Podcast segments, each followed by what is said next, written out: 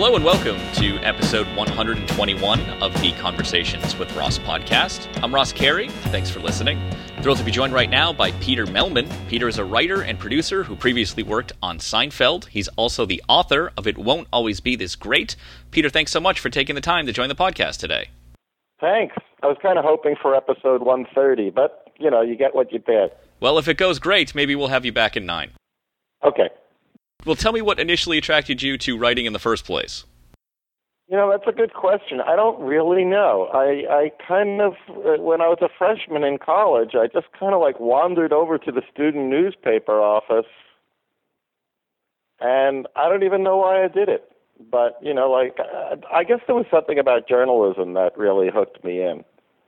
And um, you know, it wasn't writing per se exactly. It was more like just you know, like I, I there was something about making a dozen calls to find out some little bit of information that was kind of thrilling to me.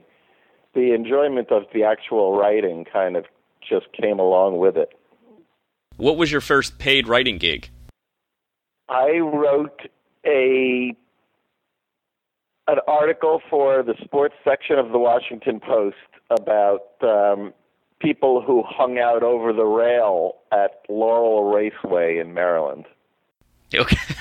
okay.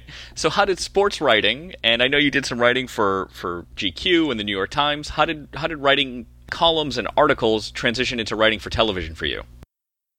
From like 1985 through like not 1990, I was basically a freelance magazine writer, writing for all those publications and all these women's magazines and everything that you mentioned. And then, um, you know, when I moved out here, I bumped into Larry David, who I had met like once or twice before, and um, he said he was doing this. He was going to be doing this little TV show with Jerry Seinfeld. He said maybe you could write a script. He had no idea that I'd never really even written dialogue before. He just knew I was a writer, so he kind of assumed that I had. But um, you know, I actually he asked for a writing sample he could pass on to Jerry, and I gave an essay that I wrote in the New York Times. And um, you know, Jerry just took a shine to it, and uh, I lucked out. So you got hired off of a spec that wasn't even a spec script; it was a an essay you wrote for the Times, which is pretty awesome. And you were hired right away. Were you there for the first season? I was not. The first season was only four episodes. I wrote um, my first script um, during the second season, which was only 13 episodes.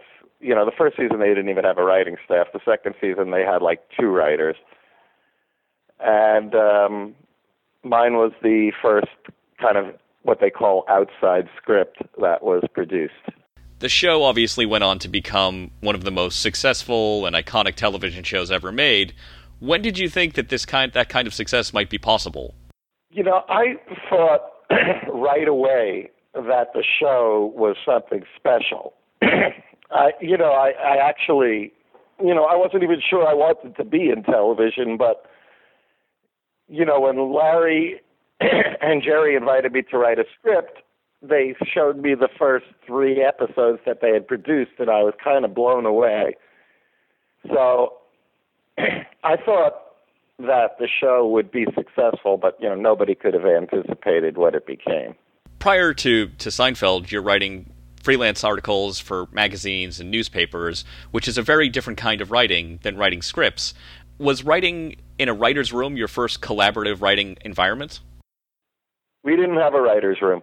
We didn't, you know, we we just, you know, came up with different storylines for the different characters in the show, and you know, you'd individually pitched them to Larry and Jerry, and you know, they'd say, "I like that story. I don't like that one," and you know, then you'd pre- pretty much cobble a story together on your own. It was not like any other show where it's all collaborative. I don't think I could have survived in that kind of system. So you would go in and pitch something for George. You would want George to do X or Y, and there would be no beat breakdown. They would just say, "Okay, we like that. Go off and write it." Yes, exactly. so was Larry running this? Was Larry running this? I don't want to call it a room. Was he running this process when you first started? And how often would things get cut after you brought them in? If you, you say to him, "I like this idea for Elaine," and then he uh, you go off and write it, would he then rewrite it, or would he cut it all together, or would he just take it as it was?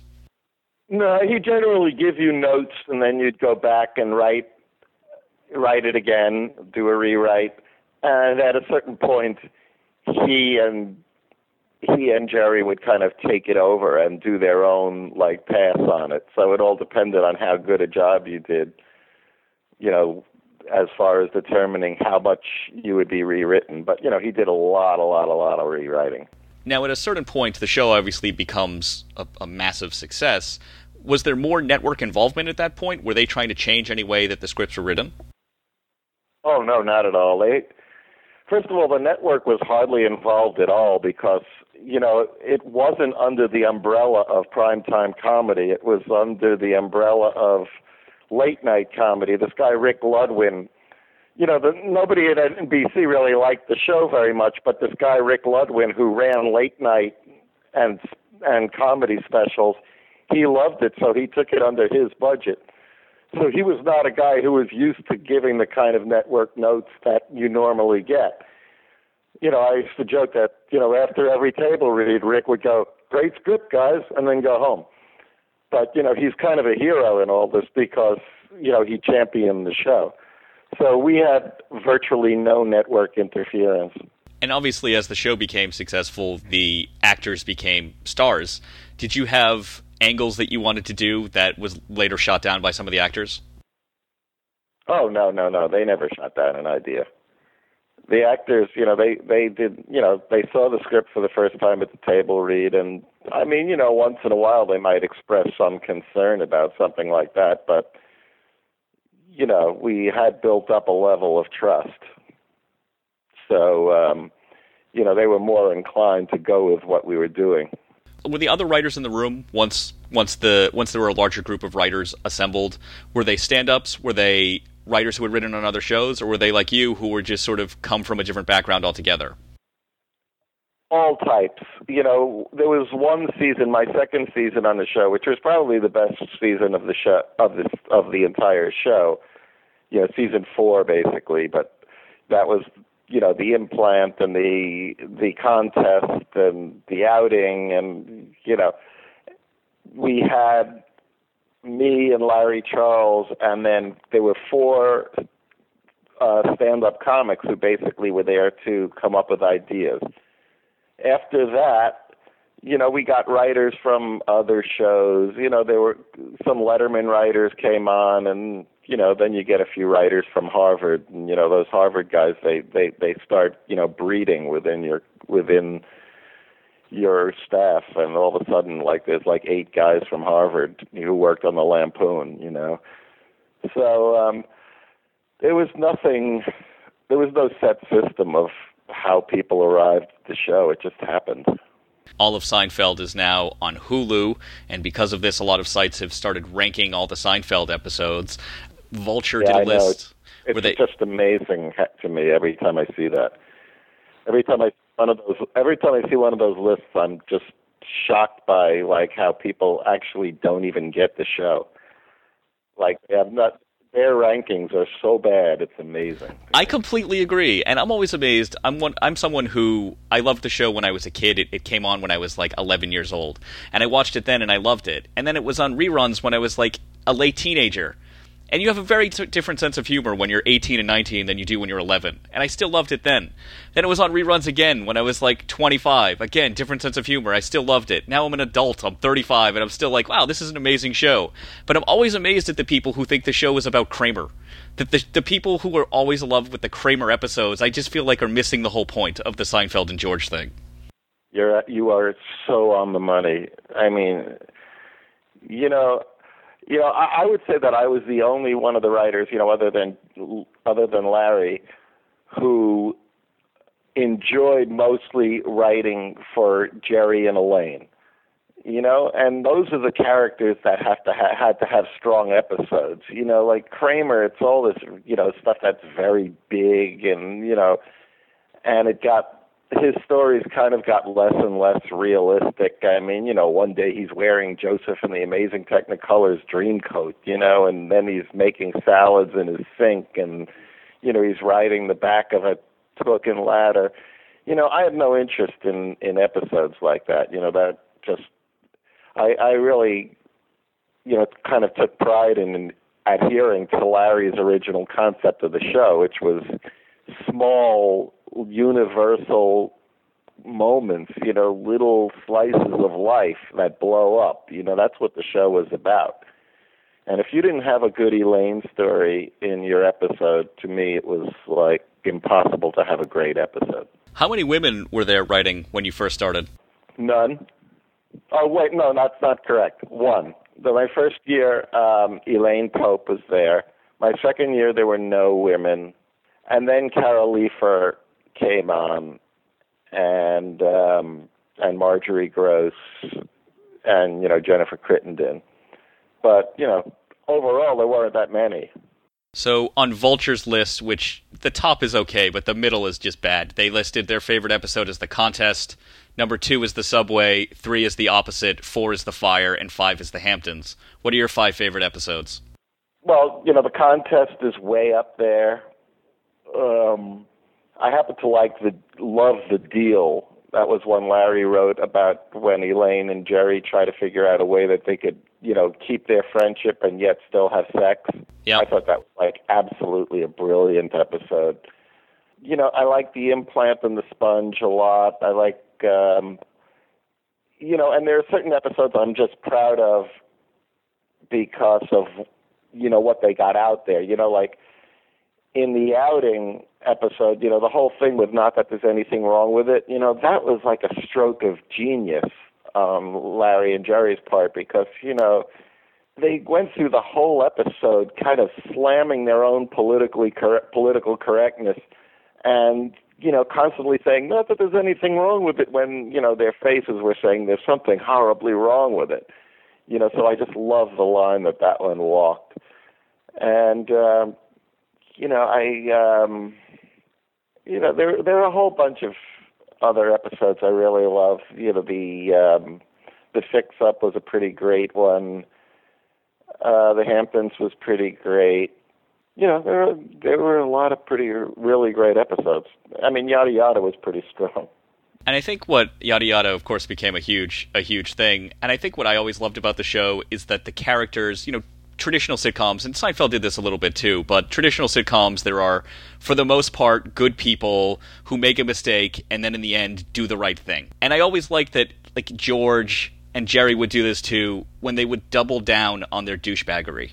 That's to Yeah. me what separated the show. They wouldn't have that moment of realization where, oh, and this is what we learned today, kids. It was always like, no, we are a-holes and we're going to double down on that. And that's to me what made it unique. Exactly. These are bad people who get in a situation, as you say, double down on it, make it worse, and at the end it all comes out horribly. You know, I mean, and also, you know, they're four friends who hang out together all the time, and they'll screw each other at the drop of a hat.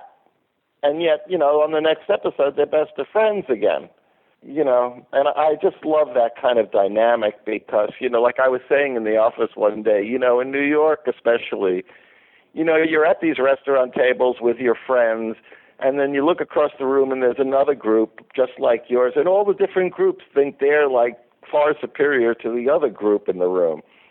You know, and that's actually what led to uh, David Mandel writing the Bizarro the Bizarro Jerry because you know there was a whole other character, a whole other foursome who kind of reflected our foursome, and um, you know I love that about the show too.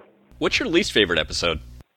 Oh boy, I mean you know I don't like anything. You know I, I just don't like the big ones. You know like the Puerto Rican Day Parade kind of represents like the worst of it for me.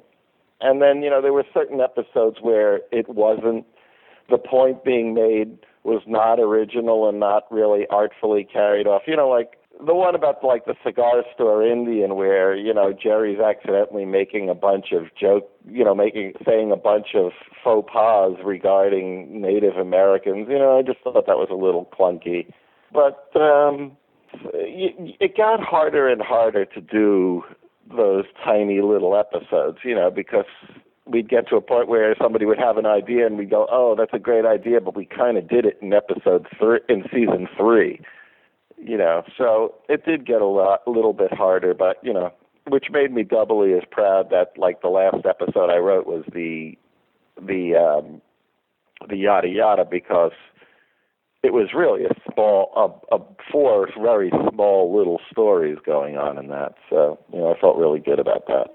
Yeah, and it's tough even when you do brilliant things. It's tough not to fall into sitcom cliches at a certain point. Eventually, you're on for enough seasons that you know, someone goes to buy a car and all four characters end up going to buy the car with them. And it's that kind of stuff where it's just like, all right, that's moving beyond that, I think is best for every sitcom. Also, it gets to be a question of, you know, can, where you're doing so well and the show is making so much money that your budget becomes so unlimited that you know, it almost gets easier to make these big epic ones rather than, you know, the difficulty of focusing in on a tiny little story. You know, the you know, you're kind of a victim of your own success in that way because you know, the budget got to be unlimited. Obviously, Jerry and Larry have backgrounds with stand up comedy. Was there anyone there early on that had a background in improvisation? I ask because the, the format of Seinfeld, the way it's structured, is almost like a perfect Harold the Harold comedy format is you take three unique storylines that over time become one. And when Seinfeld's at its best, that's sort of what it did. And I, I wonder if anyone there had an improv background early on. Uh, no, that was just kind of this outgrowth of Larry's creative evolution. You know, he just on you know he just started doing more and more callbacks in the first in the second act to stuff that happened in the first act of an episode and it became kind of the trademark of the show. You know, that was that was tough for the couple first couple of years because you'd have to, you know, keep up with Larry's creative evolution. It was um, that was really tough. You know, at first you could kind of really have no Kramer story at all. He could bounce in and out of the apartment once in a while, and that was it. And then all of a sudden, you know, he'd be you know, Larry wanted all four characters doing something and their stories interweaving. You know, it got more and more difficult. After Seinfeld, let's move past Seinfeld. You created and ran your own sitcom on ABC called It's Like You Know. Tell me about the process of getting that show on the air. Well, um, in short, I pretty much made every wrong decision I could possibly make you know, all four of the networks at that time wanted the show, and you know, I didn't go back to NBC just because I wanted to get a little distance from Seinfeld. And you know, Fox wanted the show so much, and I probably should have gone with them. But at the time, they kind of felt a little minor leaguey to me, which was wrong. And CBS was always the most depressing place in the world to pitch a show. I mean, like, you know, it was so glum, like I couldn't believe they really wanted it because they never laugh at anything, whereas at the other pitches, they were laughing at everything. And I went with ABC, and which was, you know, kind of a bad idea because I was with DreamWorks. So, you know, the head of DreamWorks was Jeffrey Katzenberg, the head of Disney was Michael Eisner. They hated each other the head of DreamWorks TV was Dan McDermott, and his ex-wife was J- Jamie Tarses.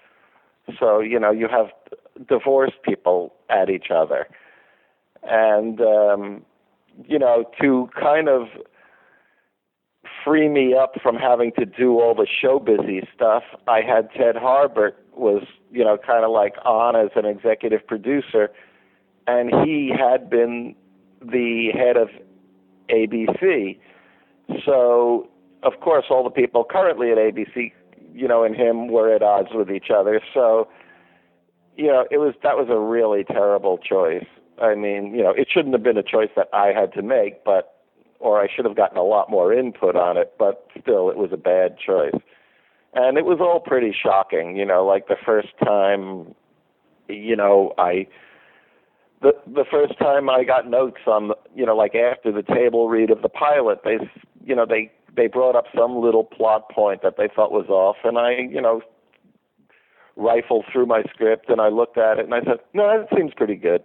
What else you got? And they looked at me like I was you know, like I had just spoken out in favor of incest, like the nerve of me to not, you know, like you know, to think that we were in adult conversation here where people could actually have different opinions. It was just, you know, the the actual doing of the show was really wonderful and everything like that, and I I completely loved doing it. But you know, all the political stuff just wore me out. You know, and the funny thing is, you know, after the pilot, Andy Ackerman, the Seinfeld director, directed the pilot, and you know, in that first notes session, you know, Andy was as, you know, firm in his beliefs as I was. So when they picked up the show, they would not let me use Andy Ackerman as the director because they thought it would be too much of a united front against them. So, you know, they they kind of ruined their own show, which is basically their job anyway when you assembled writers, were you did you run a writers' room in a traditional fashion, or did you run it like the way you had done it in Seinfeld? Just like at Seinfeld. So no official room. People would pitch ideas, then go off and write it. Yeah, except most uh, except most of the writers I had. You know, I, I, it, you know, this was all very eye-opening to me. Even though I had been at Seinfeld, you know, for seven years, or, you know, it was all very eye-opening to to me about like how little ambition there is in the general in in like the standard sitcom writer. They don't really want to write. They want to be in that room. They want to sit there till 3 a.m. shouting out jokes every night. You know, and to me, that's not even writing. You know, like the big eye-opening thing was determining that most sitcom writers don't really want to write. They want to be in show business. And how do you deal with that? I end up writing every script myself pretty much. That was pretty much how I dealt with it. and that's obviously how you get burned out as well. So you're dealing with network pressure, you're writing every script yourself, and at that point, are you just saying, I mean, the show would it make it two seasons, and it sort of got caught up in the Who Wants to Be a Millionaire going to five nights yeah. thing. Were you happy that it got canceled almost? Were you done with it at that point? I would be lying if I didn't say there's a tiny bit of relief that you don't have to continue, you know, working at that pace but the the larger answer is no because you know like the show was going really well i was really proud of the episodes and some of them were like fantastic and you know and you know there were a few that weren't going to be seen that you know it really bummed me out i mean you know like they were really innovative and interesting. You know, I mean, I did one episode where all the characters remember where they were and what they were doing when they heard that Latrell Sprewell choked his coach. yeah, and it was such a great episode, and it never aired. You know, and um, you know, so I felt like creatively I was like on a real high, and I was really turning out great episodes, and and you know DreamWorks did too, you know, because Jeffrey Katzenberg immediately signed me to another three-year deal. So you know, I felt really good about the show, and um, you know, I just didn't care. I just wanted to keep turning out more episodes, even though it was you know a super grind. But you know, I kind of got into the grind. You know, I show up on a Saturday and Sunday in the middle of a week when we were shooting another episode and write the next one. And, you know, that was it. And even though it was really, really hard, you know, I got into kind of a rhythm and it was great. When you sign these development deals or production deals, when you would sign the second one after the show, had you did you get another show on the air after that? I did. I mean, I shot a couple of pilots, but I didn't. And you know, some of them, you know, in a way, you know, it's funny, you know, like Jeffrey Katzenberg when he signed me to the deal, he goes, "Look, you know, I want you I want you to keep doing shows because I really think you could revolutionize TV." And it was like the greatest compliment I ever got. And yet he was almost victimized by that com- by that comment because I decided to try to revolutionize TV. The next the next pilot I wrote was what I described as sitcom noir. I mean, it was a dark running series about, you know, like the last good person on earth who happened in the pilot, he happens to be in the wrong place at the wrong time and he gets arrested for for a murder. And it would have been like it was kind of like airplane mashed together with Twin Peaks. And, you know, I totally loved it. And, you know, and the amazing thing was ABC was the only network that was like just about to go with it. And then they called me in for another meeting and they said, What do you think will happen, you know, say in episode 18? And I said, 18? I don't know what's going to happen in episode 3, but, you know, I'm aware of the fact that it's got to continue to be funny and interesting. Not a good enough answer. They didn't go with it. You know, it was that was like crushing to me, like, you know, infuriating. Did you end up finding yourself in a situation? Some of the writers who have come on who've talked about how they get a deal and they make some pilots, but they don't go, and then they're still owed money, so the network or the studio just places them on another show. Did that happen to you? No, they weren't allowed to do that with me. Um, you know, I had um, I forgot what they how they refer to that, but um, you know, it was in my contract that I couldn't be, you know, put on another show. What mistakes do you see young writers, young screenwriters, young TV writers make most often? You know, I think they're not getting a strong enough writing background to begin with. You know, I mean, it really helped me that I was in journalism and I was used to writing. And you know, and they're like super influenced by the shows that are just merely successful as opposed to great. And um and you know, I really think another big thing is just they're not really equipped to do it because they haven't lived any life at all.